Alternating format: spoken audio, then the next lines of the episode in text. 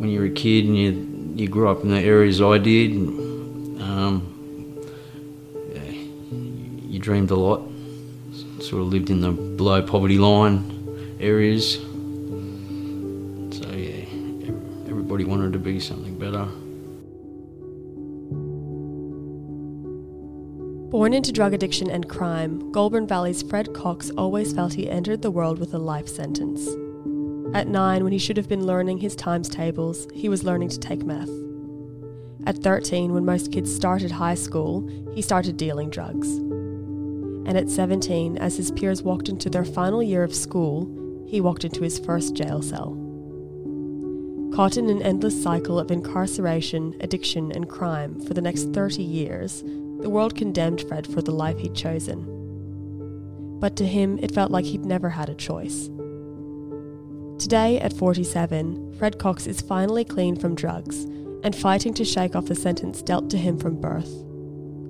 Now studying to be a counsellor, he hopes to show other people struggling with addiction that there is a path out of the darkness. Fred was born and bred in Brisbane's Fortitude Valley. Once a jewel in Brisbane's crown, the closure of the city's tram network in nineteen sixty-nine saw the area fall into disrepute. Illegal gambling houses and brothels sprang up, and the drug trade thrived. This world of crime was no place for a young boy, and Fred often retreated into his imagination. He was young when his parents divorced. Living with his mother until he was nine, Fred was then sent to boys' homes after their relationship deteriorated, before moving in with his dad.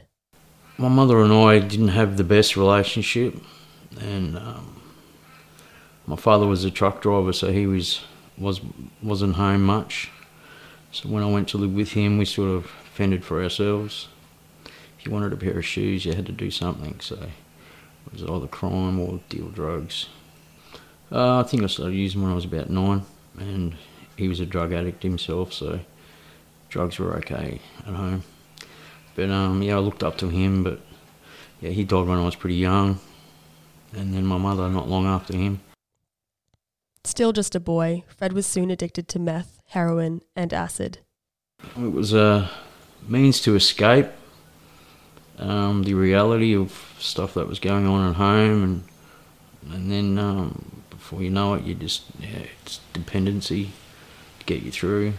Well, I sort of grew up in that area, in, in in that scene, so yeah, I just thought it was just who I was and there was no different.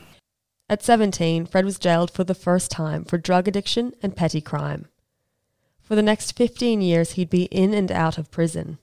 Yeah, I did a few big ones, but yeah, I'd, I'd be released um, for a few months and yeah, sadly go back. At that time, Fred was starting a family of his own with wife Jodie. They'd have four daughters and, eventually, six grandkids. In the subsequent years, Jodie faithfully stayed by Fred's side, even as he cycled in and out of jail. twenty eleven is when I got out and then came up, well, came down to Melbourne with my wife for a fresh start. Um, she stuck, stuck by me through jail, so like yeah, we thought we'd come down here and start fresh. Um, I was out for ten years, nine or ten years. It was the first time I'd ever broke that cycle. Yeah, it was great. I got myself a good job. Yeah, did pretty well at it. Yeah, I was actually in jail when we found out that she had cancer. After ten years out of jail, Fred had wound up back behind bars for a number of charges, including drug trafficking and evading police. But after the news of Jodie's tragic terminal cancer diagnosis, he fought to be released. I went up on an appeal, and um, my first one I failed, but my second one I won in the High Court to um, be with her on her final days. So yeah, I was released, and I got to spend the last three months with her. It was it was sad, but it was beautiful at the same time. I got to spend it with her. I was afraid I was going to miss all that. If I had lost my second appeal, I would have. But yeah, it was good to hold her hand through it all. Pretty emotional, intense three months. She was a fighter. Yeah, she was a fighter, and yeah, we did everything on the last day was, yeah, she passed away next to me in bed. And um, I thought I was strong enough to deal with all that, and you know, arrangements and the kids, all that sort of stuff. But yeah, night time was my worst time. It became very lonely, and um, yeah, it eventually broke me. Heartbroken and vulnerable, Fred fell back into drug use. It was what I knew to like get me through and numb the pain, blur out reality.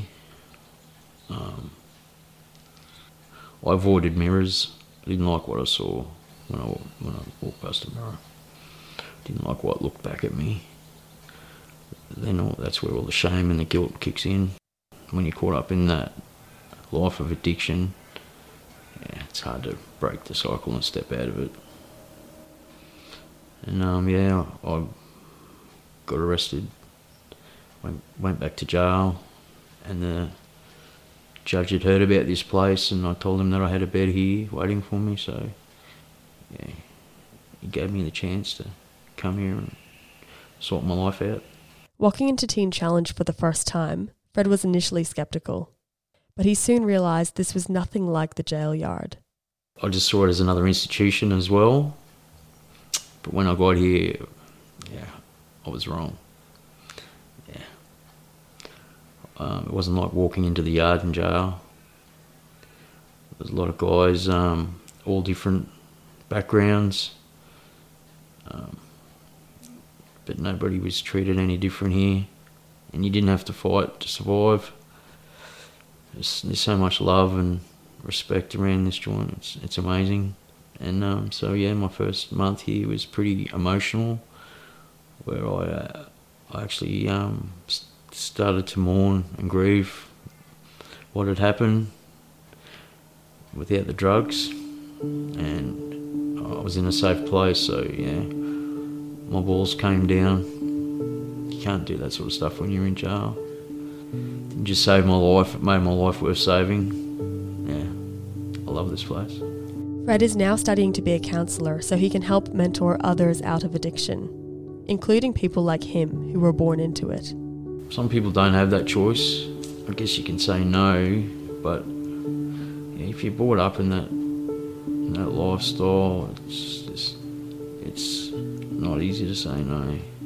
I guess we're not all write-offs, but some of us are caught in addiction, not by choice. When you don't know anything better, it's it's good to know that there is something else out there. When I was growing up, I, I guess I, my heart was hardened. I didn't care about people much. But um, now that I'm not that person anymore, I've got a softened heart. Like, I, yeah, I've got a big heart for people. Yeah, I care. I actually care. I've been offered a spot to stay on and um, further my journey and um, study to be a counsellor and, and, and do a mentor role and hopefully make a difference in other people's lives. And um, yeah, it's great. I can't stop smiling. Yeah.